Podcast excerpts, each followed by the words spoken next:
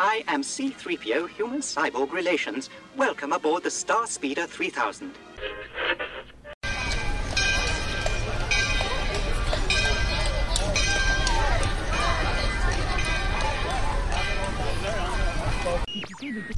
Um, sorry for the hold-up, folks. There seems to be a slow-moving train up ahead, so we gotta sit here for a spell.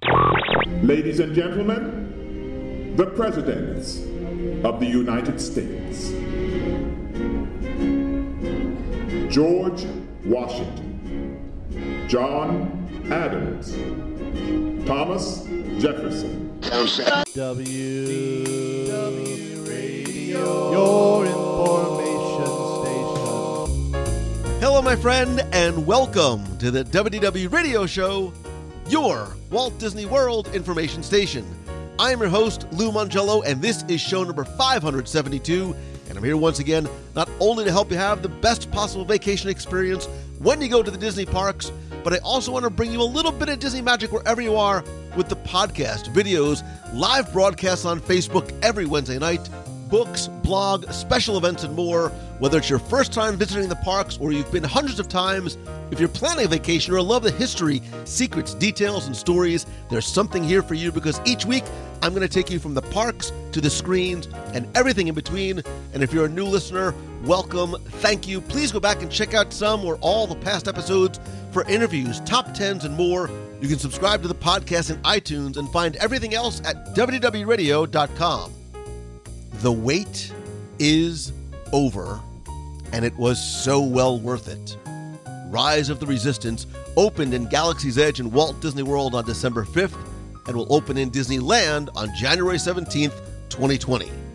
This week, we react, review, and discuss the attraction just moments after having taken our first ride, with no spoilers, but an in-depth look at the storytelling, technology, emotions, and where this fits among the best of the best of Disney theme park attractions worldwide. I'll then have the answer to our last Walt Disney World trivia question of the week, and I'll pose a new challenge for your chance to win a Galaxy's Edge Disney prize package. Then stay tuned to the end of the show as I'll have more information about upcoming W D W Radio events, Meets of the Month, Marathon Weekend, your voicemails, and more. So sit back, relax, and enjoy this week's episode of the W D W Radio Show.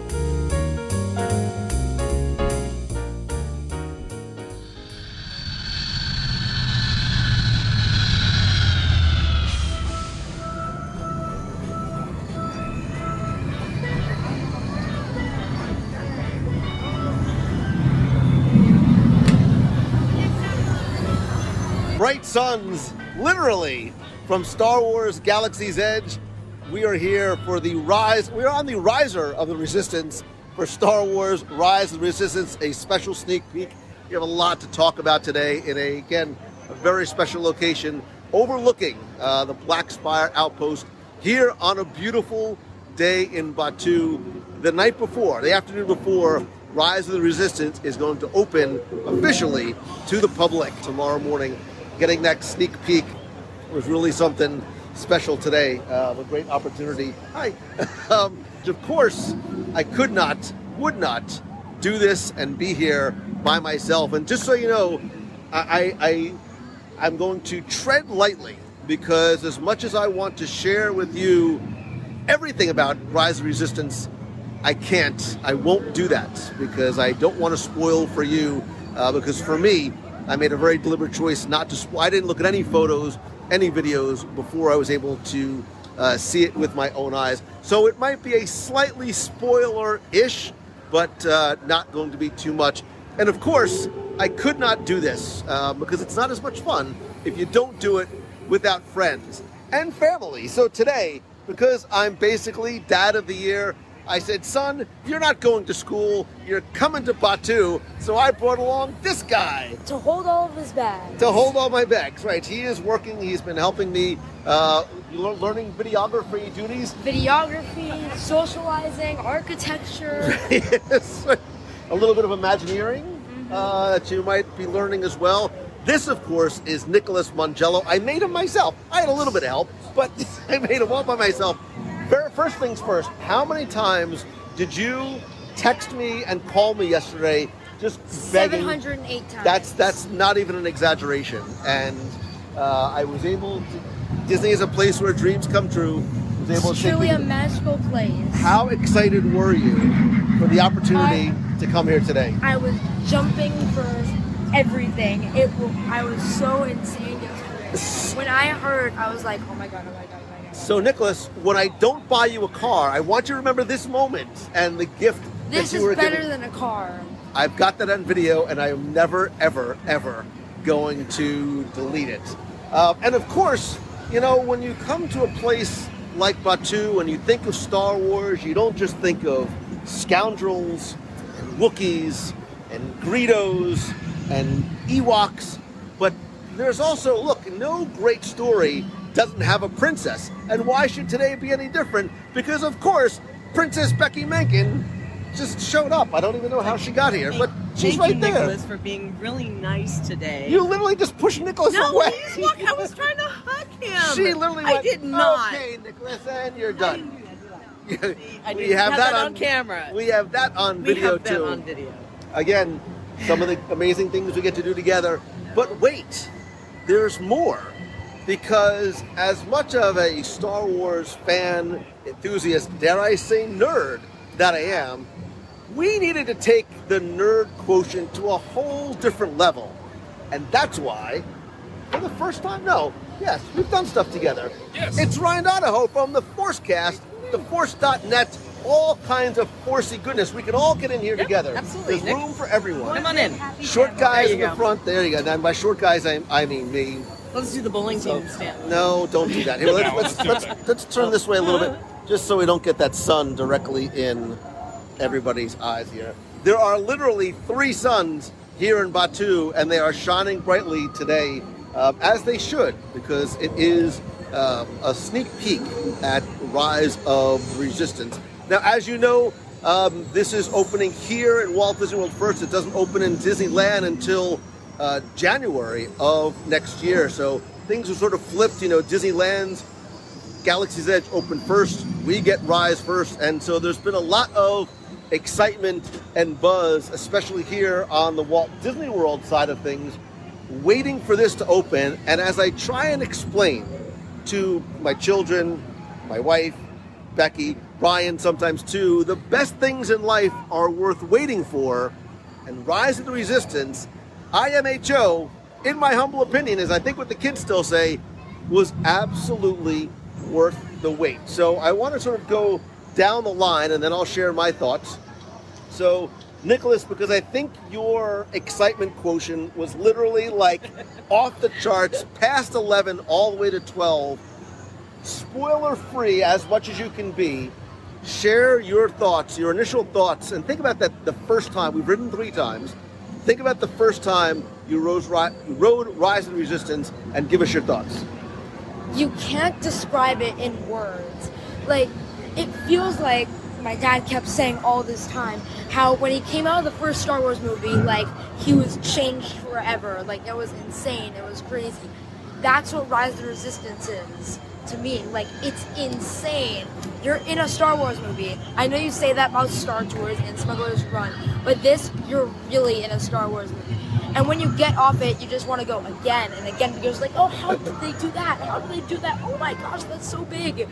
But it's insane. The best Star Wars thing you could do, period, and maybe the best attraction.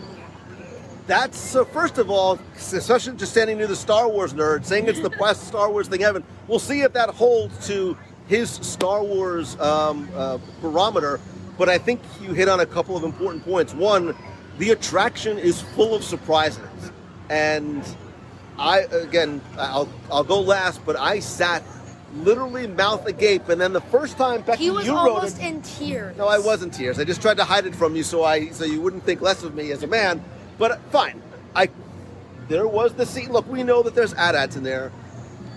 The, the first time I saw the the bridge of the Star Destroyer, I was silent. I was in a room of ten people and we was dead silent, and I was not, when I saw the A T A Ts and the way you sort of moved through that room, I cried the same time the way I saw the Falcon. So your face was the same. I looked over at you and your mouth was wide open. I still can't wrap my brain around what we have experienced, and I've only been on it twice now. But there's so many elements. I don't think you could write it fifty times and see everything. I think there's so many different scenes and effects, and um, it's so hard to put in words without spoiling it. That's and and where you do. sit affects it what does. you see. Yeah. It really does, because there was a, a point where I was on the edge on one and in the middle on another, and I was able to capture little glimpses of, of the story in different locations. But the one thing I love, and I know that everyone knows that it's trackless, is that you don't, you can't look down and see where you're going next. So it really is a surprise as that, that car is going to turn or something's going to happen. You you don't anticipate it, which makes it even more fun and exhilarating. Right, and I think that's one of the things, you know, we we I think we talked about that in places like Mystic Manor, even like Winnie the Pooh. When it is a trackless system, it's unlike some of the other uh, earlier Walt Disney World or Disneyland attractions where you sort of know where you're going to be progressing through the room next, right? They, the Imagineers are producers and directors by sort of guiding where your yes. vision needs to go. Here, it really happens in three hundred sixty degrees around you, and it's a multi, again, without spoiling, it's a multi-sensory experience as well. Yeah, I said this, and, and Nicholas said it, and I agree with him. If you could pick one Star Wars experience to do one more time for the rest of your life, it's this. This is the greatest Star Wars thing I've ever done. I talk about it every week.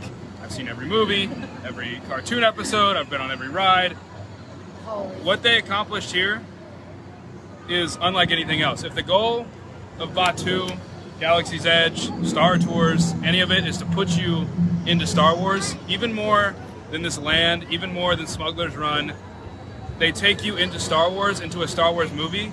Everywhere you look, there's action, there's a clear story, characters, effects.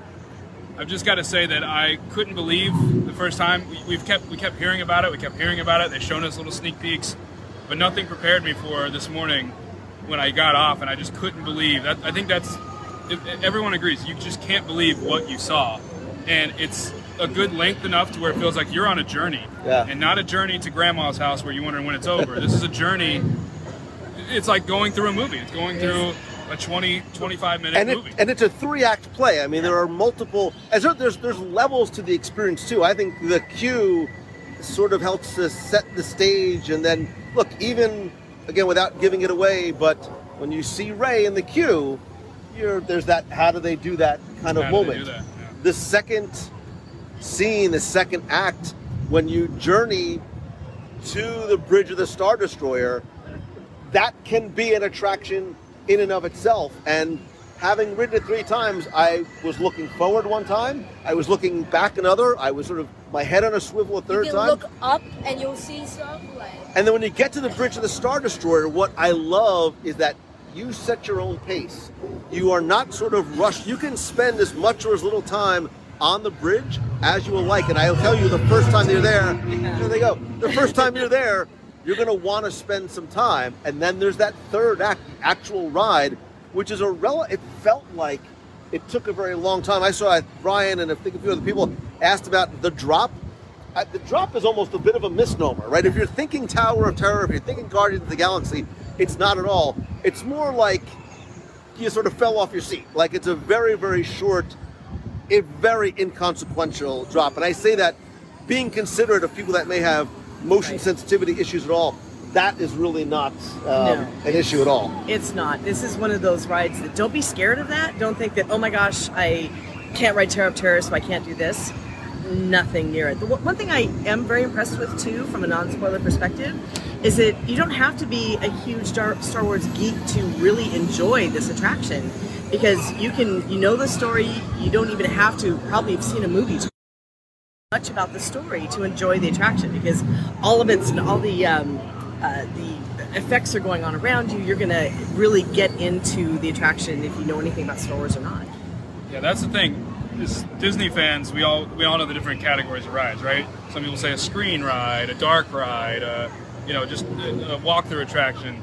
This is literally all of that into one. Every Disney attraction that you can think of, they put an element of it in this, where yes, there are some screen elements.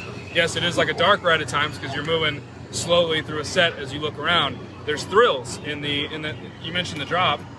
The drop, a lot of times when you have a drop, attractions will lead up to it. That's that the drop is the is the payoff. Here, it's a drop and then you're on to the next thing. So it's, it's if you're scared of drops, or there's thrills where you're definitely thrilled and you're you're having a great time and it's an adventure, but you sort of get everything you could ever want in a Disney attraction. When Lou and I talked about it, I said, I honestly don't know where they go from here. Yeah. How do they top this? It's it's it's hard to put into words, but it's I can't, I just still cannot believe what I saw. I'm going to keep telling everybody. And the details, I'm sorry, the, some of the details, so you talked about um, uh, seeing some characters on, on that are projections, but the details matter. So I noticed the second time I wrote it, there is what appears to be a screen of some of the bad guys. It's Kylo Ren.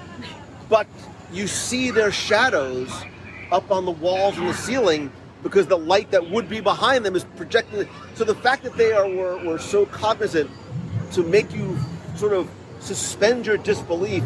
And then even in that room, how you progress from scene to scene is insane. Brilliant. It's brilliant. And you walk in that room for the first time and you don't know how that transition is going to take place. It's, you could be sitting there and then just out of nowhere, it'll just open up your legs. And there's oh. there's some attractions where you've got that one moment that the oxygen comes out of the room. In this one, I think there's like four or five where it, you, you just cannot believe what you're seeing and experiencing. The, you know, we were talking earlier about, you know, where does this rank in terms of Disney theme park attractions, and, and Shanghai Pirates came up, and Mystic Manor and some of the other groundbreaking attraction comes up. You know, I think about that A T A T room, and again, I don't want to give anything away because I want you to be surprised, and where you sit will affect what happens yeah. in there, but it is remarkable how, I, I want to say this delicately, how the attraction takes place. When I say in three in three dimensions, I don't just mean that there's a sort of a building facade, that there's a flat facade. I mean, you sort of travel through the attraction both horizontally as well as vertically, and that was the what just like, are you kidding me, moment that ha- when it happened.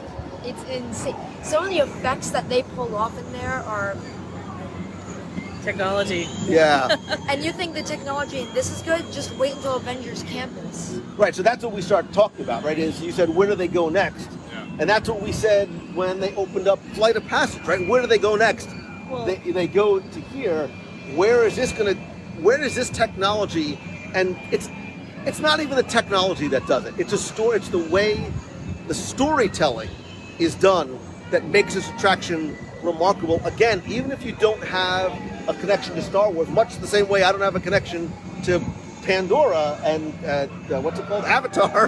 Um, Exactly. Wherever you are in your sort of Force fandom, you will enjoy this attraction. This, the best way I can describe it is if they were to, t- if, if the director, so J J Abrams in Episode Nine, if he if he wanted the best way for you to experience his movie, he would pick you up and he would just place you in the movie and allow you to experience it that way. That's exactly what happens here. They pick you up, they place you in a Star Wars movie, and Lou mentioned it, where the way that the vehicle moves, they, there's sort of a director where they're directing and say, okay, here's this scene. The best part, and Becky mentioned like taking your breath away, is one of the best parts of the attraction is the reveals. So when you get revealed to the Star Destroyer hangar, as soon as it opens, you just can't breathe. When you get revealed to the A T A T room, I'm not going to spoil how you get to all these, but there are multiple rooms and experiences where they sort of, it's not long, but they just have this little bit of anticipation building as you start to see a door open or you start to see an effect that's going to lead you to the next scene. You know, you're sort of on the edge of your seat, your eyes get big, and then it's silent. They do it very silently when they when they bring you into rooms. Because there's Star Wars music, there's blasters, there's lightsabers, there's all sorts of action, but in the reveal moments, they make it nice and quiet. So as you're pulling in, you just you just cannot believe what you're looking at. And you want to ride it a hundred times, because every time I'm riding, I'm like, all right, I'm going to focus on this, yeah. and this, and this, and there's still more. I've been on it four times, still more that I have not seen. And... You just, it just has to be experienced. I don't think a ride video or any sort of video is going to do it justice. It's do insane. Not watch, watch ride videos, except when I post mine. Then no. Watch it and share it everywhere. But this is definitely one of those that you yeah. have to experience with your own yeah. eyes. And don't your spoil own the end game. Wrong. yeah, don't spoil it. Don't, don't spoil and it. And the other thing, too, we were talking about sort of the, the storytelling, the, the manner of the storytelling, they do it by combining all of the storytelling attraction elements. So it is part walkthrough attraction. It's part classic dark ride attraction. Right. It's part... thrill ride, and again, it's I and, everything. And when I say thrill ride, it is not even near a Tower of Terror type of drop or effect. I think what they wanted to do with this attraction was make it accessible, and I mean accessible not just in terms of guests who can board and ride, but guests who are or maybe not too familiar with the Star Wars franchise. Look, I you know I've said it all the time that the last few mu- movies, my my fandom has somewhat declined a little bit.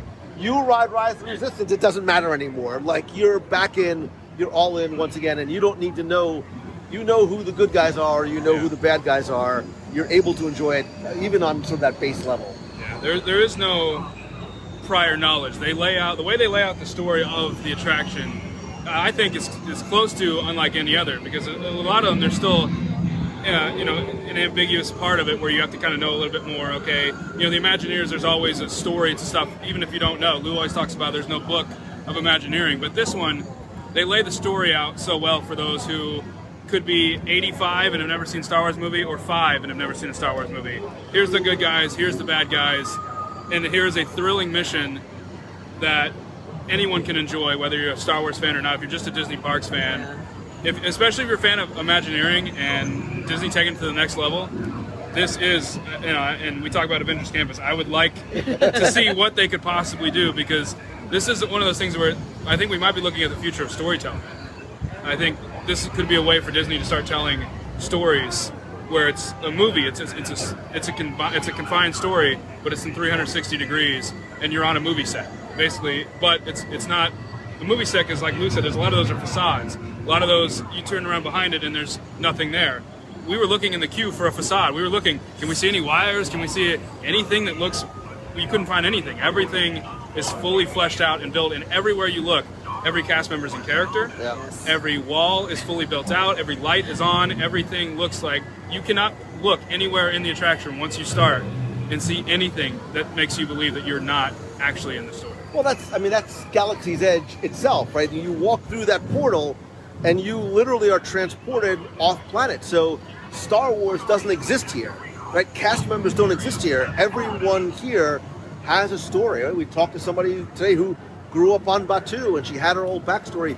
That attraction does that same way. There is no sort of moment when I'm now on the attraction, I'm now on a, I'm now in a theme park. No, when you're in Galaxy's Edge, you are immersed.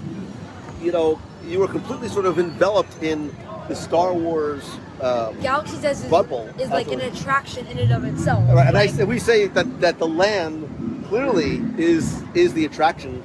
I mean, this is just sort of the icing on yeah. a oh so very delicious cake, by the way. It's um, amazing. Well, I, I think that um, the way that the cast members are interacting with people really puts you into that story as well. I mean, you're not just going through it. You are part of that story, and again, not to spoil anything, but you really become part of that story that can become intimidating at some well, points. That's what I was going to say. I thought Becky was going to have to save Lou from the First Order at one point, because Lou had just asked a simple question, and oh. the First Order officer wasn't having any of it. Sort of got into his face a little bit. I've learned Nothing. a few tricks to yeah, talk so, to Lou now. So what I found out is there is no mess hall on the Star Destroyer. They don't want you asking. I mean, that wasn't my question, but um, Nicholas, what were you going to say? Um, I'm sorry. So the other thing I felt too was I think they they did a, a it was very smart in terms of the ride vehicle itself. So the ride vehicle has, I mean, it's sort of a there are four there's there's. four person per row, there's two rows, so there's eight people per vehicle that they, the, the vehicles sort of come together and split apart. And you have an R five unit, um, who is sort of your, your pilot, uh, taking you through the attraction. I never felt, I don't know how to describe it. I felt like I was the only person in that car, that the story was happening only for me, that it was a first person perspective until I sort of drew my eyes just to see how they were reacting, and I love that that sort of sensation that while it was happening, you know, in one hundred, well, nearly two hundred seventy degrees that I could sort of see from the periphery at once, all I saw was sort of me in that experience. Does that make any sense yeah. to yes. you? You know, as opposed Absolutely. to riding in the great movie ride or yeah. where you're surrounded by people, you are living your personal Star Wars story. Well, I'll give you an example. Star, both Star Tours and Smuggler's Run can be very dependent on the folks that you're with. Right. Uh, Star Tours holds forty people, and everyone's screaming at everything. The music and the the audio is unlike any other because it plays. John Williams is playing your your ride out, but also, like Lou said, I don't pay. I, nobody else can affect what I'm doing. Like I don't, you know, somebody can be screaming or yelling or gasping, but you don't really hear it. It's it's. That's what makes you feel like this is the most immersive is a fun word that we like to use when talking about Disney, but I just I cannot name anything else that is as immersive as this because there's always something you can, you can say. Right. I, I don't have anything where I can say, well, but if, you know, it's there is no but if here. And I like the way that they played with sound because it's not like you do get music at some points, but some points it's not. You get silence to build up yep. the anticipation of what's like going to be around the corner. What's happening? Yeah. Like blaster sounds. So it, or... it feels real. It doesn't feel like you're in an attraction or, like or to be entertained. Droid like screaming because you got yeah. shot at. Yeah, right. But so you mentioned the blasters. Like how, the, how? there there is blaster how? fire. Yeah. That takes place in that attraction, and you're like, what? Just what did I just see? It affects the stuff around you. You see the mark, like there was no mark there before. You look back, and there's there's no C G I yeah. going on there. No. It's um, they can't C G I that.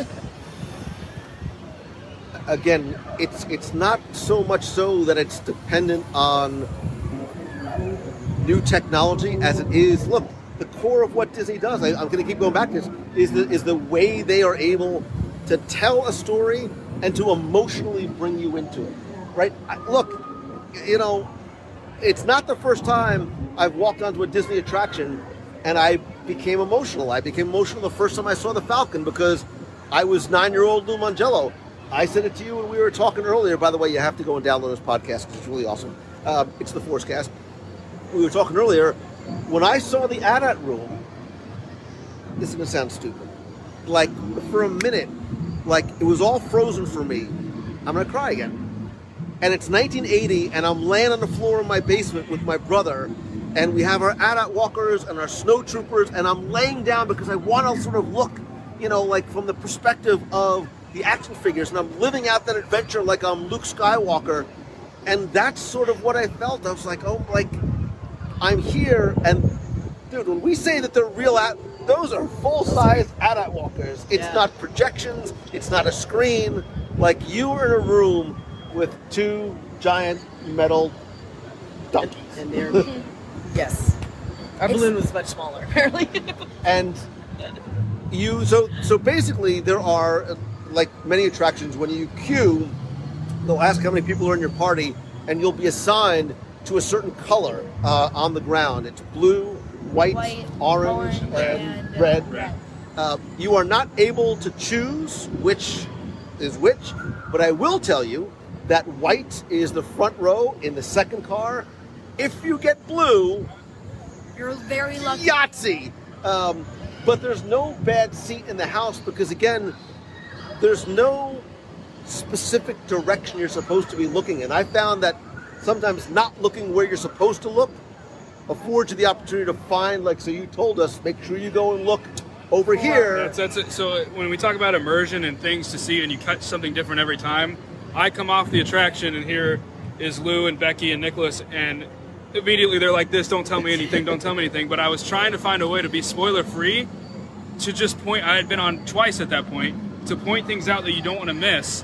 But I was trying to think of a list, but there's so much that there is no real list. You want to be able to tell, well, make sure you look here, and there's this, this. I mean, there are full-sized, amazing audio animatronics that, in general, would be a highlight of an attraction that are just sort of tucked away that if you're not looking, you know, the first time I saw it, I thought it was the actor. I thought, they got him to come yeah. here for this weekend? And but it, it's hidden away. If you don't, if you're not looking at the right spot, that's because you're looking at a full-size A T A T, or a blaster, or a full-size Kylo Ren, or whatever. It's got everything in a Disney attraction. Everything's been building to this, I think, from from you know, nineteen fifty-five. I think if Walt were here, I think he would say, we finally made uh, a chance to go to the movies, and there is no holes in this. This, that you are in a movie, and I think that's, I think that's what this is to me. I, you know, I, I don't know if Walt would like Star Wars, but I know if Walt Disney went on this today, he would say, when I was sitting on that bench in nineteen fifty-five, or you know, in the fifties, this is what I was talking yeah. about, and it, that's it's crazy. I mean, look, even even walking through the queue, yeah. right? So walking through the queue. Like the rest of this land, everything speaks. There was a moment that we were walking through, and there's a long tunnel that you can see was sort of bored out from the rock, right? And it's very, um, it's meant to sort of look dirty and aged and very just sort of gritty. And I, that's the word I keep using to describe episode four, which is the, is still my favorite of all of them because there's that gritty feel to it. I felt that this track, that that that cue even, like it's been there forever. Right, and there's not, again, I don't want to give a lot away, but the, the there's not a lot of like interactive elements in the queue, but I was just sort of fascinated, like touching things and looking around and then trying to find some of those details as you get through to the armory and some of the other locations as well. One thing I wanted to say is that the the animatronic is usually like the big highlight of the ride. Like at the end of Navi River Journey, it's that amazing animatronic. At the end of What's another one? Indiana Jones. Indiana yeah. Jones, that Indiana Jones animatronic, like all that stuff. In Rise of the Resistance, they're everywhere. There's like Kylo Ren's, there's like all these different people, and like it's just, it shows you the scale of this attraction. Like there's not just one, there's twelve, there's... Like, understand what I mean when I say this. If you think about the attraction, tell me that you... If you wouldn't have gone onto the shuttle and then landed on the bridge of the Star Destroyer and walked around there and watched those Stormtroopers and saw that TIE fighter, if that was the end of the attraction, I would have left satisfied. Yeah. I would have been like, oh my God, this is blanking awesome, because it is. And then the fact that there's something else through that next door, and... um, the fact that the princess is literally waving to people below her. Yeah. This is so such a Becky moment. It's not even funny. Um, but yeah, like, because even that would have been enough for us, right? Yeah. Because you're talking about sort of stepping onto a Star Wars stage, a Star Wars set. That was even better, right? And we know, you know, the troopers move, right? Yeah. And there's stuff going on on screen. And, and lest we forget... the live actors that are there, because the cast members are very much active participants and part of the storytelling that you can engage as much or as little as you like. Trust me, the Resistance folks are going to act like Resistance folks. Those First Order people are not very friendly and funny. There's a new role that I think I want someday, because no. that was really cool. Um, the Emperor's coming back in Rise of Skywalker, so that one's taken already, Emperor's... Um, But right, I mean, even just the yeah. way that you play off them. Well, they take the most mundane parts that we all know have to happen. You have to load, you have to check your seatbelts, you have to all hands and feet inside the.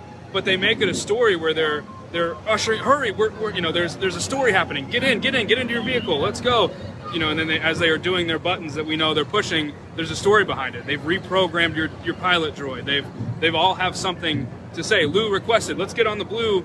Let's get on the blue one this time. The First Order wasn't having any of it. Like, sir, we don't take requests here. Yeah, uh, she doesn't, no, you're she a doesn't. prisoner. What do you think's happening here? Um, that it, it's that's what Galaxy's Edge is, though. We talked about this at Star Wars Celebration when they announced the Coke. The most the things that they can't get away with, right? You have to order a Coke.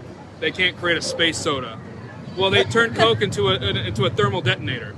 Here, the most mundane, you have to you have to board, you have to buckle your seatbelt, you ha- they have to push the buttons, but they turn it into a story. Yeah. yeah, well, they did when when I sat down and buckled in, and she was like, "Have you met the droid?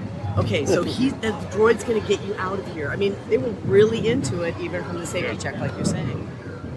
Yeah, and that's something that hasn't gone away, even as we were walking through the land before. I mean, this land's been open for a while. That still permeates every cast member, every character, everything that you interact with. And again, we'll sort of keep going back to that word, you know, we haven't even talked about how you can use your phone and, and interact with these actions. We saw in the queue, there's going to be some, some of those codes. We have to go back with the Play Disney Parks app and they scan some scan of those codes to, to see what happens. Because I think that's the idea, is that the the queue itself does not have to have interactive elements built into the walls. Now in our data pads, we're able to sort of enhance and deepen that story as much or as little as we like. Now, to go back to a really quick point, when you were talking about all the stormtroopers and on the deck, there was so much movement. It wasn't like a whole bunch of stormtroopers. There's enough movement, subtle movement.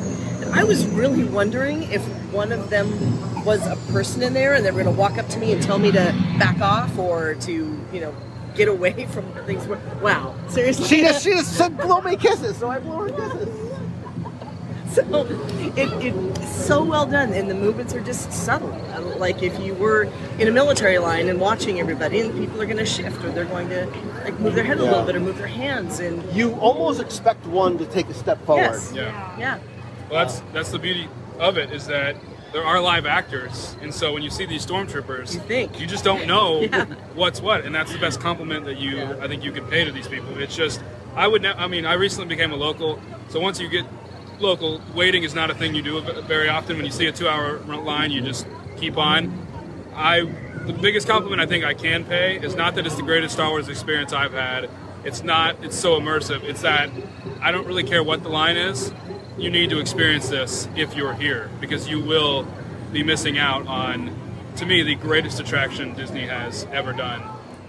And I was going to ask you, and this is a hard question for us to answer, and in the interest of full candor and disclosure, we were invited to be here the day before it opens. I understand and I acknowledge and appreciate that the experience that we had today is not going to be the same as the everyday guest experience. The lines starting at four o'clock tomorrow morning. I know some of you are going to be there at four fifteen. You're yanking your little kids out of school to come do it. It's going to be worth it. I understand it's different, but I but by the same token, we've talked about, as locals, as frequent visitors, would we be willing to come back and wait? And if so, where do we sort of sit? What is that number that we think is, if we see that the number is three hours and we've got friends in town who've never ridden, yes, it sounds like a huge chunk out of your day, but I said at the very beginning, like, some things are worth waiting for. And I think this attraction, like Flight of Passage, is one that's worth waiting for. Yeah, I... I would never tell anybody how to spend their day. If you come here once, if it's three hours, that's a good quarter of a day that you're doing. But th- this is something that I think is a once in a lifetime, if you come here just every five or ten years, experience that you, I don't know everybody, but I think it would be a highlight of your vacation. I think, you know, Nicholas is, is fourteen, Lou's twenty-four, Becky's twenty-one, I'm twenty-seven. Um, you know, it's it's... the age spectrum, I think, young, old, when you're leaving, whether it's on the Magical Express or on the drive home, I think this will be the thing you're talking about. I think, I think it'll be it'll be this attraction. Yeah, and I think there's a strategy to it, too, as well. So you get get a whole bunch of your best friends and your family and take on the queue. And, you know, if we've got some of the stuff from the um, from the data pads, you can play through the queue or just visit when you're standing there. I mean, we, we had to wait for a little while right. before we got on.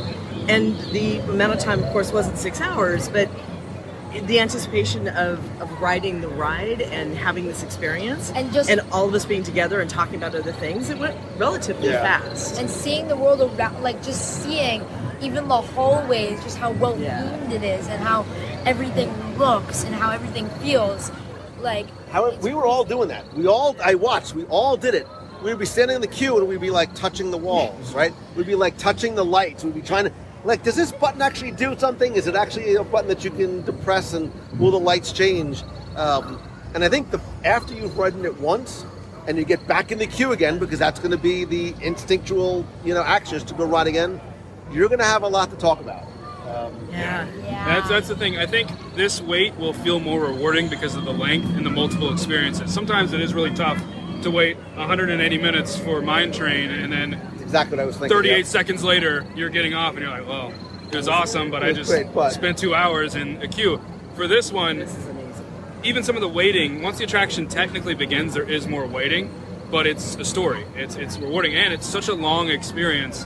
You feel like, I think, you'll get a reward for the time that you spent, and the queue isn't boring. It's not, you know, it's not just rocks. There are things to look at, and there's an anticipation about it um, from the very beginning all the way until even after the majority of it is over and you're heading to the exit. There's still more to look at. It's still a fully realized set uh, with an animatronic at the end. Like there is, it just keeps going. You just think, okay, well now, once this part's over, okay, now it's over. You kind of sit back and relax. The doors open again, and you're like, wait a second, I gotta, I gotta get back up. It's not over yet. It's, it, it is worth your time, um, relatively speaking, but it's worth your time. Multiple hours. I think the reward you get back is is well worth it. It's the payoff. It's about the payoff, and I think, you know, as you were saying that too. We talk about sort of the length of attractions, right? And how long is the actual ride? This ride doesn't begin when you sit down and buckle in and start moving through. It doesn't begin as you step onto the Star Destroyer. I don't even think it begins as you board the transport that gets you to the Star Destroyer or even get in the queue. I think this attraction begins right there. Because as you approach that, that gun, that, that sort of that, that turret gun on the outside, that's when it starts, right? Oh, you're going to see the backside of water, too. Um, there's, actually, right? there's a backside of water yeah. moment there. But I think the queue begins and your adventure begins. I mean, we were even doing a little bit. As you start to, if you want to, engage the cast members outside, you ask them a simple kind of leading question. They will help sort of set the stage in terms of what's going on. And the way they respond in terms of, oh, are you, are you here to join the Resistance? Are you a First Order spy? Like, and that's a, a very bad example of how they would engage. But the fact that they engage makes this a very lengthy attraction in terms of how long your experience is from beginning to end. You're in a show. You're, you're, yeah. in, you're in a movie. You're, you're in a story that has to be told from the moment that you step on stage to the moment you exit.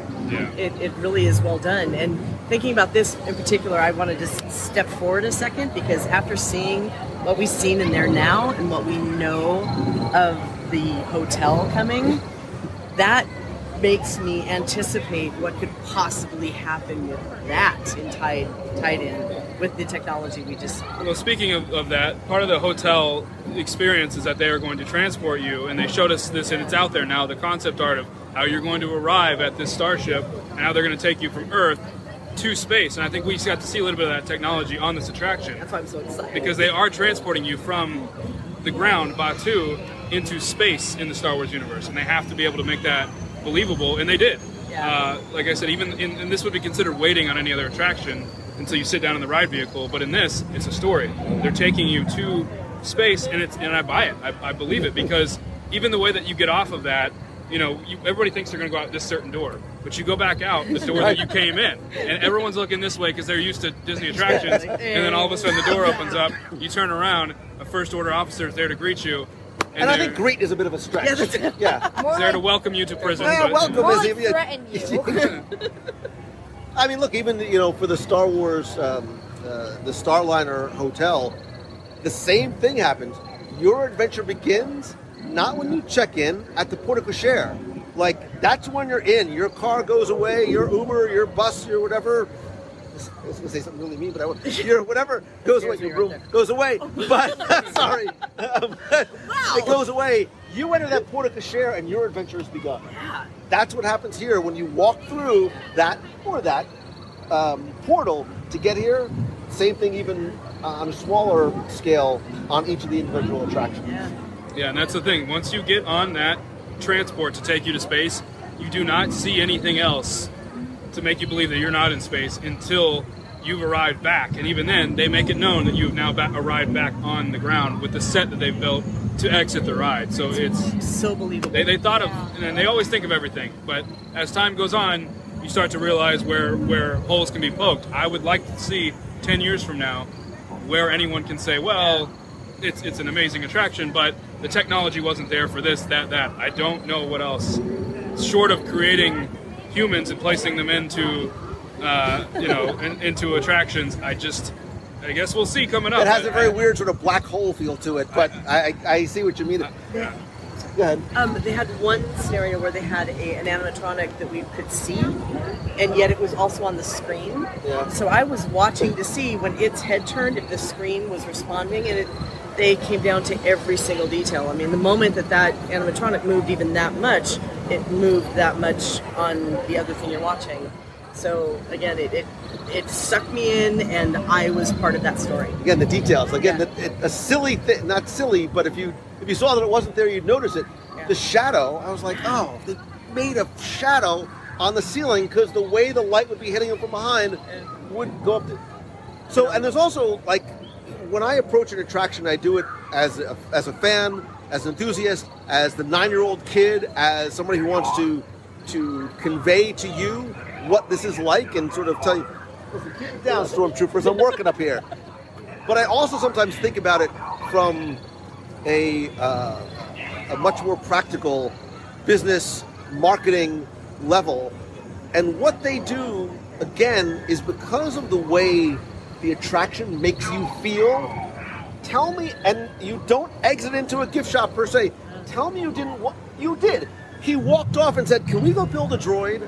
Like, I need to, you want to bring it home with you. You just want to take the droid right out of the ride vehicle. You do. Like, I hugged right him. Now. I hugged the little droid. What was his name? B B? No, no, uh, R, R5. R5. R5. Something. Yeah, Whatever yeah. they are. Like, I gave him a hug. I was like, thank you. Like, I loved it. And now I did. Like, I was like, oh, I want to get a little, like, black R five unit because you want to sort of bring it with you. Endorphins and now they're going to come out with a vehicle that you can put your droid into, and now it's going to Oh, just do that. It. Here. Just take all my money, Disney. Just I'm just take my wallet. Yeah, it's this is the best commercial for Galaxy's Edge, this attraction.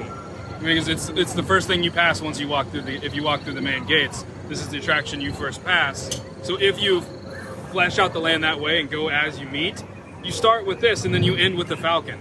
I just, this land is is a dream fully realized. And I said this, I had Nicholas on the show, and I said, that, Lou, you've been going since what, opening day, somewhere around there? You have that attraction you remember as a kid when you went, right? What was it, twenty thousand Leagues Under yeah. the Sea, something? I think for kids that are going, that are ages five through ten or even older, this is their first trip to Walt Disney World. I think when they're twenty-eight, like Lou is, they'll be telling their kids and their grandkids one day that this is the ride that I went that really defined what Disney was for me. And it's not, you know, it's, it's Star Wars, it is Disney now, but it is an attraction that, whether you're a Star Wars fan or not, you're going to feel like, Dad, remember when I was five, six, seven years old and they took us to a, to, they took us to space? That's what, to me, I can just see a generation of children coming to Disney World for the first time, or Disneyland when it opens, and this will be the attraction that defines it. Memories will be made. Well, I think to that point, I, I think what... What Disney has done, and maybe my timing is off, you would know better, but maybe even since the acquisition of Lucasfilm and Star Wars, is, again, I think I'm probably not the only one who may have started to felt, feel a little bit more distant from the franchise that I grew up with. Look, my, I, Mom, Dad, thank you for all my toys. Like, I grew up surrounded by, I had everything that Kenner made. Like, if they made it, I bought it, or I ordered it to have it, you know, uh, when you just have to, like, Uh, send them the box. Like yeah, yeah, send it, yeah, yeah, like send them in the mail. Like I had it. I lived in the Star Wars world, and then I got away from it. And I think what Disney's been able to do is is touch on the, the nostalgia and the heartstrings of the the original fans, create a new generation of fans, and then as opposed to being oh, there's the Clone Wars people and there's the original trilogy people. I guess there's one or two people that like the second trilogy. I don't know, but there's they're able. There's one or two people that like the Last Jedi out there. No, let's not get silly. But I think they're able... No, I'm kidding. But there are some people that's their... They're able to bring them all together in this land, and I think even more so in the attraction. Yeah, and that's kind of what was brilliant about coming up with Batuu, because it didn't belong to any specific genre in the in the uh, patent. So it's it's very cool to be able to walk in and create your own story with the um, cast members who created their own backstory. And again, I think you're really missing out, just to, to both of your points, that when you come in here and you walk through the gates, you're, you're transported here, treat the cast members like an attraction themselves and take time out of your day to stop and talk with them and ask their story. Uh, I, I think that they are just as much of an attraction as the things that we ride. Well, I think one of the things that, that this land does is it, it empowers the, the cast members to not only craft their own story, but really sort of expand on it and interact with us as much or as little as we want to with them. And I think for a lot of the cast members, that's a gift, right? Because I think a lot of them want to be actors. They want to be performers.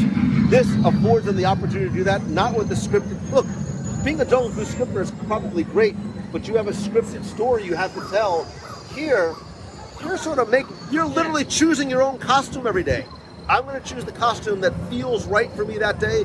I'm going to embellish my story as much or as little as I want to. I think watching you deal with the First Order lady was probably one of the most um, fascinating, awesome things I've ever witnessed in my entire existence. It went from funny to scary very, very quickly you, for me. You were literally a little frightened. A little thrown off. Yes. I was afraid. I, I was a little afraid. She was very intimidating. Because you expect, like, cast members to be like, oh, yeah, we'll see if we can make that happen. She was like... She you can't do that. No. Like. like she got in my face and she, you know, she gave me one of those things. Um, you even tried the "These are not the guests you're looking for" or something. It didn't the work. The force so. either I am not force strong. My midichlorian.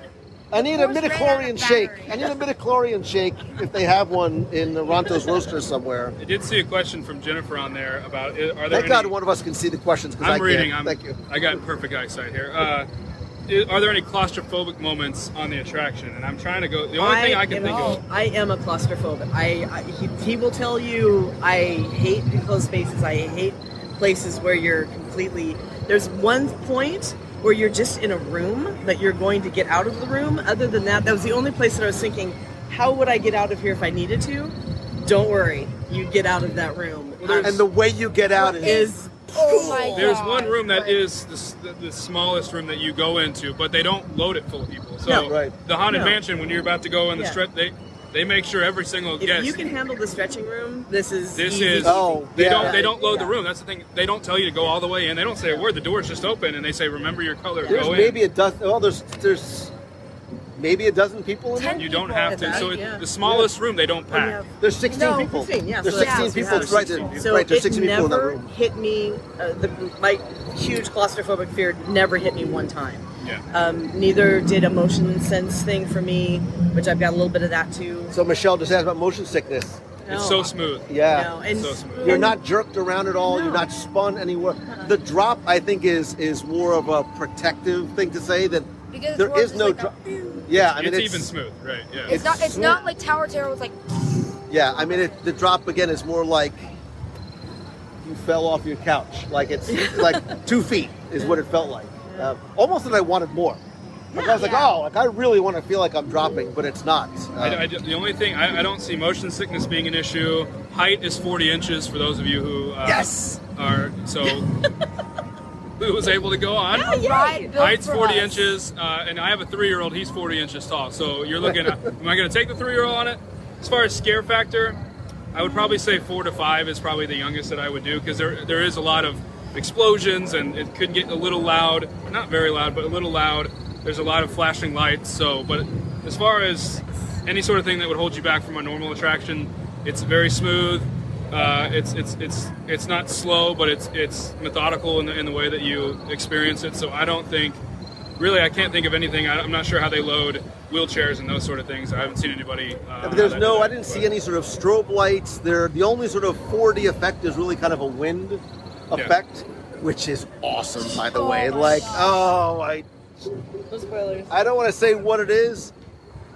But wow! Again, it's an, another one of those moments when the air came out of the room, and, and you don't we were like, because how when many... Chewbacca's family comes from the holiday special. Oh, oh Nicholas, no. you ruined it. That's really hard. what this Here, is. I'll turn this off. It's... yeah. Star Wars holiday special makes him like twitch a little bit when you say that. Um, but there were so many times during the attraction that I expected it to be over, and it wasn't. Like I yeah. thought, oh, this is it. This right. is this is the climax, and then there was another room. There was another scene. There was another yeah. sort of surprise. Well, saying to that, where you know we've all seen some of the teasers that have come out about it, right? I have, and then had that big, huge room with all the stormtroopers that we've all seen the pictures of. I assumed that that was the climax of the of the attraction, but no. And like you said, every moment you think it's just about over, all of a sudden. There's something else that happens. It takes your attention over here, and it does not end until no. you, even I was going to say unbuckle the seatbelt, but even then, until you can. But it doesn't end because then you're on Batuu, so it's yeah. weird. It's like it just there isn't a moment where it's like okay, you know, no, there's no there's no ending to this until you walk out of Batuu. There is even no the unload area is cool, man. Yeah, it is. Like the way you unload, and I don't want to give it away, but there's things. and you really can't see it. You may have seen it like in concept art, but you really don't see where you are unloading. It's freaking awesome, man. Like, that's super cool. And then there's the this, thing that... This is where they thought of literally everything. So the new Guardians of the Galaxy coaster that's coming, you know it's there when you get in the parking lot. You cannot, with as massive and as long as this is, to your eye, at eye level, you cannot see where the building is. You can't see where this thing is. So it makes you truly believe it's in space, because it's not like you can see this massive show building and you thought, oh, we're going in there. It looks such a, like a, such a small area, and the next thing you know, it just keep you just keep going and you just keep going, and you're like, where is the building for this thing? Because you can't see it. So it, I just that's what I, when I say I cannot think of anything they didn't think of or they didn't accomplish here. Like you mentioned uh, the wind part, no spoilers, but there's an animatronic. I, I don't even know how the animatronic's motions. Yeah. I was like, again, is that a real actor? I, I, yeah. I could not believe what they, they pulled off from start to finish, from the moment you walk into the gates of Batuu uh, and then get on this attraction and then come off. It just never ends. It is an experience that I don't think words can do justice. Um, and I think I see a lot of people asking the difference, or, you know, like we always do. If it's the best, take it against the current best. Everybody keeps asking Flight of Passage. That's, I mean, it's a tough question, but it, maybe I'm biased, but I, I take this, this is an experience that I think is unlike anyone you've ever experienced. And Flight of Passage is, is next level, but I would say if you had to choose a, a really long line to wait in, it's hard for me not to pick this one. So the, so the differentiator between Flight of Passage and here, and, and I, again, I'm going through menopause, so I cry at the, like every Hallmark commercial on T V. I, I cried, you were there, we recorded it when we walked off. I was I was struck emotionally by Flight of Passage because I felt that I had the sensation of flight. I can't tell you a character's name. I can't, other than, than Ripley from Aliens, I can't tell you an actor's name. Oh, no, Giovanni Ribisi. He's really cool. He's in that movie too. But other than that, I don't have an emotional connection to, to the movie Avatar. Here, I was struck not just because of the, the awesome size and scale, but because I do have an emotional connection to it. And maybe that, for me, sort of makes me lean. I also don't want to be... Uh, uh, I, I don't want to be sort of captured in the moment, be like, oh, because I just wrote it, it's the best one. I'm trying to sort of think scale of, of which, I don't know. From Pandora to this, I lean towards this, I think. But because of the many steps and stages, yeah, and I think so that's it. I, I think once you board your Banshee, that's, that's your it's, a, it's the best thing ever, but yeah. it, it is it. That moment, is the, right. it, and then you get off, and then you walk, and then you're... And but even the way you exit, sort of walking down the stairs, you're sort of taken out yeah. of that yeah. moment a little bit. This, yeah. this is multiple different style of attractions that they pull off perfect. It's like shot. The perfect dark ride. It is almost yeah. the perfect screen motion ride. It is almost the perfect uh, walk-through attraction. Like, they took all the different style of attractions all across the world and, and put them into one. Them and, and then they did each and every one perfectly. It's like better than Star Tours on the motion. It's better than some of the foreign walk-through attractions with, when you walk through. Uh, and then the dark ride aspect of it is, with the sets and the theming, is better than any of the classic dark rides as far as execution. So it, I think you just get more bang for your buck if you're going to wait two and a half to three hours. I did almost forget that there's a motion simulator aspect to yeah. it too. Yeah, that's yeah. what I was saying, that the, the motion, motion isn't as bad as people would maybe think it is right. when it comes out. But for me, my bar is Pirates in Shanghai. Shanghai. And I, I'll be one hundred percent honest. I don't know right now what I would put which one over which. And because this is new and it's a shiny new object, I don't. I want to ride it maybe a few more times to see if I can make that decision. But it's on par. They're, so, so, uh, so like I'll speak to it, right? Okay. Because we wrote it. So I other my my emotional connection to Pirates is twofold. Yeah. Riding as a kid and hearing Yo-Ho and, and the attraction, and then taking, it was both of my kids' first ride. I don't know how it happened. You, by the way, you slept right through it, but that's beside the point. I think I was married. So, it's, it's right, go a different story. So, I don't have an emotional affinity for Pirates, right? The movies are fine. I sort of dropped off around the middle of episode number two or, or, or number three. For Pirates, what I remember is there's a moment. There is a reveal moment. Yes, when getting to there is half the fun, but there is that moment, that turn of the scene and the reveal that was the wow. But I had more. I had those wow moments, over and over and over. plural, yeah.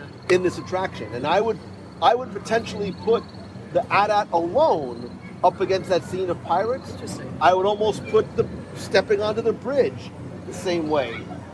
Yeah. That same sort yeah. of feel that I had for it. Well, I'm a true Libra, so I'm going to be doing this for probably three or four more years until I figure. I think we need to go back to Shanghai. I had a feeling that's what was coming. Yeah, so that we can go and compare Sorry. it. I think we need to go. You're gonna leave me here. Becky doesn't Goodbye. like taking children. You know what? that. That, that is not the case. And if he tells you that, if he ever tells you that again, text me and I will set you right. But yeah. uh, I think for me, and uh, this is, I think, my probably final thing I can say without spoiling it, is that in two thousand twenty now, we're pretty much in. There are very little new things to experience anymore, and in your pocket is something that, that we carry around that people thirty years ago would never have dreamed of. You can pretty much accomplish virtual reality. You can do anything nowadays. It's very, it's very hard to impress, especially the younger generation nowadays. Nothing can impress them. But this, to me, is a new experience that you can have in twenty twenty. It's new technology. It's it's it's storytelling like you've never seen before. You can put on a headset and go to a beach. We put noise-canceling headphones and you're on a beach, right? These these uh, theme parks and Disney, they're always coming up with new things. But now the screens have been done. Now the animatronics you think have been topped. But to me, what I think is so mind-blowing and breathtaking about this is that in twenty nineteen, twenty twenty, it's an ability to experience something that no one on Earth, to me, has ever experienced before. Storytelling where they place you into a movie where if you would have, if you blindfold somebody and tell them, I'm going to tra- transport you and take you to a movie, they know nothing about Disney, you plop them on this attraction, I think they'd believe you. I think they'd believe that you actually took them to space and put them into a Star Wars movie. I, I just don't. I think this is something new to experience in, in twenty nineteen, twenty twenty, and that's hard to do nowadays. Compare in your mind, apples to apples, the the transport scene here, right? I just I, I want to say it's it's it's it's not Admiral Akbar, but it's a Mon Calamari type person. His cousin. Look at that in your mind's eye versus the first time you rode Star Tours, right? Yeah. And having D J Rex, I mean Captain Rex, right? Accidental pun? Accidental? Maybe not. The first time you saw Captain Rex and what that was like versus what this was like, you and because you're standing there and you feel it sort of shake and shimmy as move as you take off. You see the animatronics react to it, like what's happening, yeah. like the screens react. Everything sort of. There is literally no detail that, that is overlooked. Everything flashes, like, they're like, all right, put the shields up, like, and everything goes crazy. And then the, everything on the screen changes, everyone's reaction changes, like, everything changes. The only technology that we've seen recently that I think overdid, maybe, well, not overdid, I can't say that word, strike that, reverse it, strike, try again, um, was in uh, Japan, in Soarin'. The queue for Soarin'. Yeah. That is another piece of technology that took my breath away. And I hope maybe that shows up in places like Marvel and the things that are coming. But I think that's the only thing that came close. Right, to, that projection in the queue yeah. of Soarin' blew us all away. Yeah. If you think some of the digital art on the cruise ships or even stuff that you see in attractions was impressive, Tokyo says, hold my sake. Yeah. Because. Indeed. Any final thoughts? We need to go ride it again and again and again and again and again because it's going to be a six-hour wait for the rest of. Well, I'll be curious to see. So, like, I want to know from you guys, like, when are you planning on coming here? And knowing what you know or your level of fandom, how long do you think you would be willing to wait for Rise of Resistance? No, so Michelle, it's not crowded at all, and you know, to that point. We've talked and there's been a lot of discussion about the crowds and for some people they say the lack thereof in Black Spire Outpost. Um, and some people have talked about it as a, a, is Galaxy's Edge not performing well? Is it a failure? I think exactly the opposite. I think Disney has designed this place and space in such a way that it spreads the crowds out enough that there doesn't have to be all the crowds sort of funneling into a specific area. There are not five-hour waits for Smuggler's Run because they designed the attraction appropriately that allows um, guest flow so that you don't see that and go, oh, I'm not going to wait five hours for this one and and five hours for that one. Um, that's one of the things I think this land does very, very well. The rumors of a failure were absolutely greatly exaggerated. I think it's much more of a success than a failure because of how well it's doing. It, this is the thing about, and I won't talk about you, I'll talk about the, the Disney Twitterverse, as it were. You know, if there's five-hour waits, then people complain that it's so long. If there are no waits, and Disney has finally found a way to lessen the wait times and improve the guest experience, it's a failure. That's what Twitter does because it's the Twitter, and when your name is Ronto Roaster seventy-six, it's easy to have that keyboard courage and say things like that. What I think it, it does instead, it proves that A, Disney listens to their guests, they are continuously improving, and exceeding guest expectations is of paramount importance. There's a lot of things Disney has done and Disney hasn't done. You don't exit out into a gift shop. Yes, the marketplace is right there. And every, by the way, can you guys get some Baby Yodas in here like stat? Because we need them desperately. Um, how did they not see the Baby Yoda thing coming? You go to the merchandise locations not because you are dropped into them when your attraction's over. You seek them out because you love what you have done. I'm watching the TIE fighters fly overhead. Because you see what they've done and because of the way they make you feel. Um, Disney and the team of storytellers and Imagineers, I think, has absolutely outdone themselves. Um, I am, again, incredibly grateful to you, because if it wasn't for you, I would not be here. Not you. I mean, I'm grateful. Come in anyway. Come back again anyway. I was just, you know. Because I am great. Come closer. Not to. Wait, wait. Too close. What? What's that from? What about this? I don't, I have no idea. Closer. Closer. Too close. Wow. Seriously? I don't know. Seriously. What's it from? Seriously. Thank you. What? Aladdin. Oh, okay. Don't he's say you haven't favorite. Seen it. What? He's, he's not my favorite. It, he is a I'm movie, sorry. By the way. Well, I... This is what I have to put up with. Wait, every what? Single day. Ryan, come back in here. I guess I should. Squeeze in. Get in here. Of course, man. I said all of you guys get in here. Uh, this would not have been as much fun had we not been able to do this together. This is, I told you this this morning. Like, this is something that we're going to have to remember for hopefully the rest of our lives. Remember this when you want a car. This is part of our continuing adventure. Yep. Ryan, man, I'm so happy I was able to do this with you because, you know, we are our kids at heart who love this and have literally made Star Wars and Disney and all this and these attractions part of our everyday lives. So um, to get all of your different perspectives was wonderful. More importantly, thank you. I wish you, I'm talking just to you, I wish you were here because it's really cool being up here and I don't want to leave, but because I wouldn't be able to do this without you. And thank you for tuning in, for your questions. If you can, when we're done, do me a favor. If you think you know somebody that might like to hear this or see this, share this out with them. I mean, I am going to post videos, which I'd love for you to watch and share out as well, but... Don't spoil it. it. Watch the videos, just don't watch the ride video. Yeah. Just push watch... play and close your eyes. That's like me saying, don't book with me. I am Mouse Fan Travel for all your vacation planning needs. Well, you gotta, you gotta experience this I know, one but if you know, you, but if you know you're not going to get here yeah. for some time, and some people exactly. like to see it. That's some true. People want to see it That's and know it. Okay, in that case, fine. Right. So I will post them. Again, watch at your own, um, uh, based on how you want to enjoy it and consume it. Thank you, Nicholas Peter Mongello. Thank you. Thank you, Becky Mankin from M A I Mouse Fan Travel. Thank you. Oh, ouch, gosh. Brian, where, where can they find you? Forcecast dot net or Facebook.com slash Forcecast.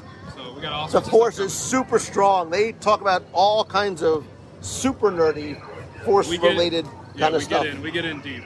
Yeah, and there's lots of. We haven't even talked about like the Mandalorian no, yet. No. And if they would just play the Mandalorian in the queue, yes, it, it'd wow. be worth it. It would. You could, you, it I would, would go wait. Like that. It would. In seed entertainment. Little Baby Yoda. Little Baby Yoda. I love you. I appreciate you. To the Spires. I'll see you guys later.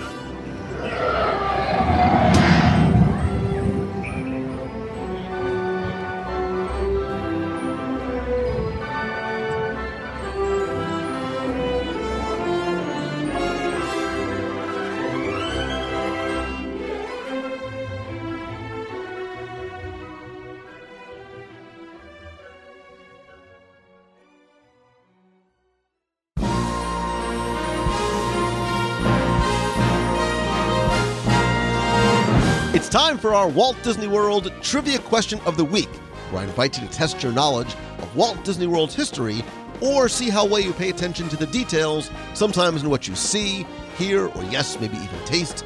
If you think you know the answer, you can enter via our online form for a chance to win a Disney Prize package. But of course, before we get to this week's question, we're going to go back, review last week's, and select our winner.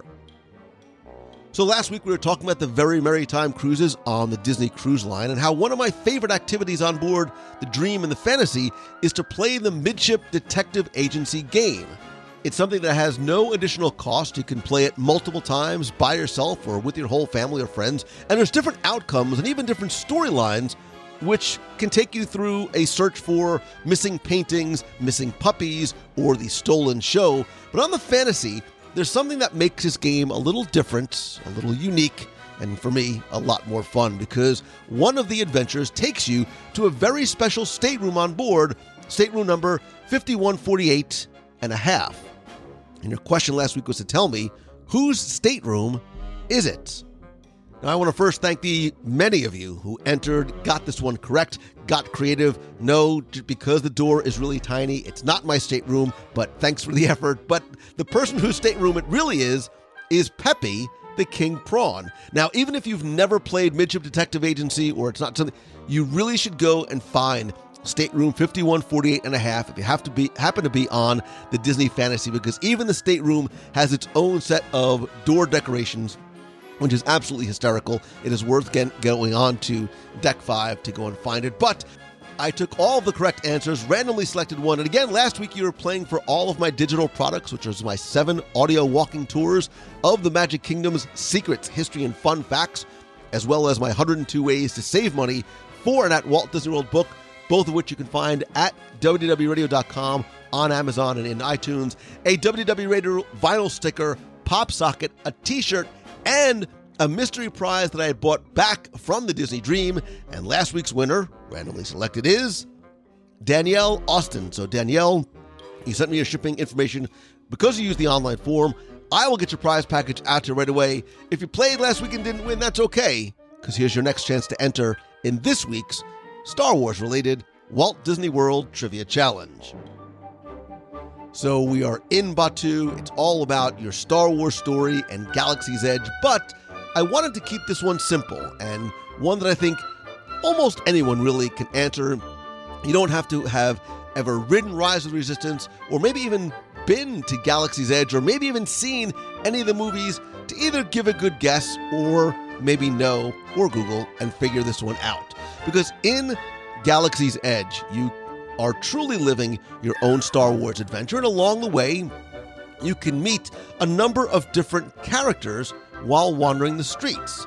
And so this week, I want you to just tell me, name three Star Wars characters you could meet and find and take selfies with while wandering the streets of Blackspire Outpost. It might be a famous Wookiee, some members of the Resistance, or the First Order, good guys or girls, bad guys or gals.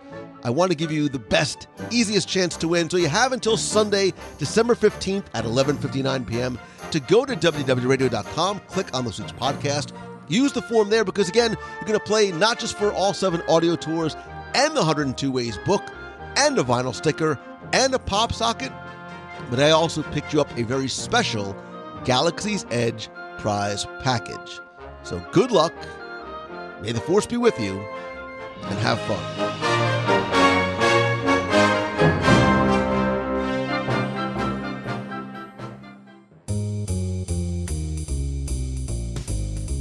That's going to do it for this week's show. Thank you so very much for taking the time to tune in this and every week, as well as for following along on my adventures in Galaxy's Edge on Rise of the Resistance. I'd love to hear from you.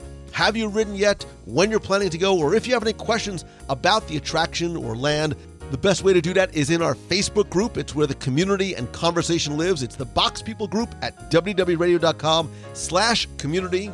It's a great place to meet and chat with other people in a very warm, welcoming, family-friendly, drama-free, positive environment. So please come by, introduce yourself, and be part of the W D W Radio family. Speaking of family, I want to thank some of the new and longtime members of the W D W Radio Nation family. I am so incredibly grateful to you and for you and for the love and the support and the friendship and the help, and I love being able to give back to you each and every month. I want to thank some of the new members who've joined, the hundreds of you who are part of the Nation family, including Sarah Ford, Julie Guevara, Zandra, Todd Braun, and Jana Elias. And if you'd like to find out how you can not only help the show, but get exclusive rewards every month, including scavenger hunts, we have a private Facebook group, custom Magic Band covers, logo gear, backpacks, stickers, monthly care packages from Walt Disney World. We have monthly exclusive live video group calls where you are all on the call together with me, as well as early access and special discounts to special events and lots more. To find out more, please visit w w w dot radio dot com slash support. Don't forget, it obviously is completely optional, but it's a great way for you to help show your support for W W Radio. More importantly, don't forget that a portion of the proceeds of your contributions go to our Dream Team project to benefit the Make-A-Wish Foundation of America. You can find out more about that over at dream team project dot org. Of course, there's plenty of other ways for us to connect. If you have a question that you'd like me to answer on the show, you can email me, lou at w w radio dot com. Or if you want to be heard on the air with a question, a comment, or just a hello from the parks, maybe feedback about this or one of your other favorite episodes, you can call the voicemail at four oh seven, nine hundred, nine three nine one. That's four oh seven, nine hundred, W D W one. And speaking of connecting and community and communicating together, I want to thank all of you who came out to our Meet of the Month this past Sunday in Epcot during the Festival of the Holidays. Had a great time meeting up with you at the U K Pavilion. And then even after the meet, spending some more time with some of you as we wandered, really ate our way through the entire uh, World Showcase Promenade and the Festival of the Holidays. Visit the events page at w w w dot com slash events to find out about upcoming Meets of the Month, special events, cruises, on-the-road events, and lots more. I have a number of fun events and meetups planned, not just in Walt Disney World, but as I travel domestically and even internationally. I do a lot of speaking to events and conferences and schools. And if I could maybe come to help present at your event or to your business, even at your school, you can visit lou mongello dot com. You can find out some of the different topics that I talk about, including including keynotes and workshops about what your business can learn and implement from the Disney parks, including Uh, incredible customer service, lessons learned from Walt Disney. I could also speak on social media, live video, podcasting, community, as well as topics geared specifically towards your business, your industry, students from middle school through high school. I can come to your event, to your business, or present virtually. To find out more, visit lou mongello dot com. And this week, I'll be releasing information, super early bird tickets, and more for my Momentum Weekend Workshop in Walt Disney World. It is a weekend-long interactive workshop limited to just fifty people in Walt Disney World this fall, as well as my Momentum Weekend Retreat. It's an intensive weekend in a luxury vacation home here at Walt Disney World. I'll be releasing all that information on social this week, so please follow me. I'm at Lou Mongello on Twitter, Instagram, Facebook, and I'll also be sending information out through our W D W Radio newsletter. You can find out more and subscribe at w w w dot radio dot com slash news. Thanks as always to Mouse Fan Travel, my official and recommended travel provider. Whether you're going to Batuu, Black Spire Outpost, or any Disney or other destination, visit mouse fan travel dot com to find out how you can get the best possible prices, all available discounts, all at no cost to you. And then go to celebrations press dot com to subscribe and order back issues to Celebrations Magazine. And as always, my friend, and you are my friend, whether we have met yet or not, all I ask is that you simply please help spread the word. Let others know about the show. How? Tweet out that you're listening. Share a link to this or your favorite episode on Facebook to your friends, on your profile, or in your favorite community. And if you can, take just thirty seconds to rate and review the show over on iTunes. It's incredibly helpful. We, thanks to you, we have more than, I think, twenty-two hundred five-star reviews, and everyone means a lot and matters a lot. I want to thank Anthea Variano, who says it's a great podcast. Not only does Lou deliver an amazing podcast, he's also created an incredible community for Disney lovers around the world. W W Radio brings Disney magic into our home every day, and for that, I am so thankful. Keep up the great work, Lou. And Thea, thank you. But remember, you built the community, right? I just gave you a, a way and a place to do it. I helped facilitate it, but you and others like you are the ones who helped build it. Uh, Zero V J P says it's my go-to Disney podcast. I listen to Lou's podcast every single week. Brings a little Disney magic into my life. Lady Dooley says, thank you for sharing the Disney magic. I've met, I hope to meet some box people one day. Lady Dooley, I hope to meet you as well. C. Percy says, in lieu of Disney, L O U. It's a bit of a play on words. He says, this podcast is the next best thing. See what I did there? He says, I've been listening for a little over two years now. I can say this is hands down the best Disney podcast. Lou is knowledgeable, friendly, entertaining, passionate, and welcoming. Wow, that's so nice. Thank you. He has somehow managed to transform my snowy subway New York City commute into a magical experience each morning. I look forward to each new podcast knowing that not only get a taste of Disney, but I'll hear a familiar voice, just like talking to an old friend. That's the entire point. Lou has articulated a trait that I've never been able to describe, which is unapologetically positive, and I've been able to embrace this quality in ways I've previously tried to hide. You go be you, see Percy, don't hide it. Thank you for everything, Lou. And hey, you browsing, if you're looking for a safe space for all things Disney, welcome. You found us. So, C. Percy, Lady Dooley, Zero V J P, and Anthea, thank you. And everybody else who has left a review, just search for W D W Radio on iTunes or go to wdwradio.com slash iTunes. It'll give you an exact instructions and details on how and where to leave a review. And finally, most importantly, thank you, thank you, thank you. Because of you, you have...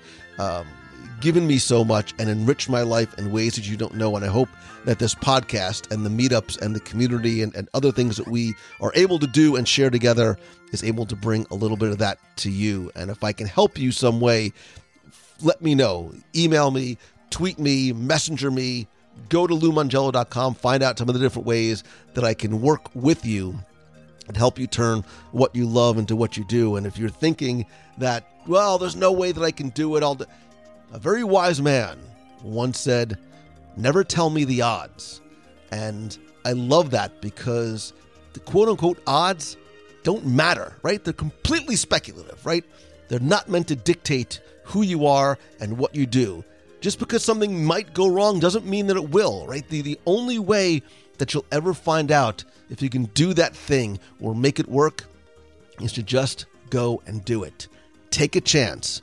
Take a risk. You will regret it if you don't. And if I can help you, let me know. It looks, it actually reminds me of another great man's quote who said, don't tell me what I can't do. It's from John Locke in Lost, the greatest T V show ever, right? Don't tell me what I can't do. Don't tell me the odds. You have the power, the ability, dare I say the responsibility, to dictate your own path and your own future. And make it as good and as positive and as bright as you want it to be. And if I can help you, like I said, please let me know how. I love you. I appreciate you. I hope that this is your best week ever. So until next time. Hi, Lou. It's Elizabeth from Massachusetts. Um, I just listened to episode two sixty-nine um, from twenty twelve, so I'm making my way through them. Um, but you did a top ten about... yours and Tim's favorite wow moments. Um, and like always, you ask listeners to call in. Um, and I know this is about a lot of years late, but one of my absolute favorite wow moments has to be at character meet and greets when you aren't exposed to the character um, until you enter a room or you round a corner. Um, and it is that moment when the cast members lead you to the character and you see them for the first time, that just to me, every single time, it does not matter how many times I've met Mickey or Minnie or Cinderella or whoever it is, but when you turn that corner and see them for the first time again, it's, it's pretty magical. So I think Disney does a great job setting up meet and greets like that, and ever since the new Fantasyland with the uh, Princess Fairy Tale Hall specifically, I just think they did a really nice job kind of keeping the magic a little bit private until you actually get to meet the characters. So just thought I'd call in. Hope everyone's having a great day. Um, it's Friday, November first now, so hopefully everyone had a happy Halloween and was safe and sound as well. Um, yeah, so enjoy your weekends. Bye, everybody. Hey, Lou, it's Christine Morrison from Flowertown, P A. It is six forty-five on Saturday night, and I'm watching episode five of The Imagineering, and um, I cannot say enough about two things. Disney Plus has lived up to everything I ever expected. I'm going to watch episode five of The Mandalorian tonight with my son, and The Imagineering series is just unbelievable. if you, I hope, this is my hope, that people will watch it and the light bulb will go off in their head and they get it. And they will become hooked like all of us are. And Disney really is a state of mind, a way of life, and it's positive forward thinking. And I love it. Like, I can't get enough of it. I'm watching episode five again. Love Bob Iger. Love him. Anyway, everybody have a great weekend. It's cold up here, but there's no snow, which is awesome. So, Saturday night, I'll see you all in the box on Wednesday. Make somebody smile and have a great weekend. Bye.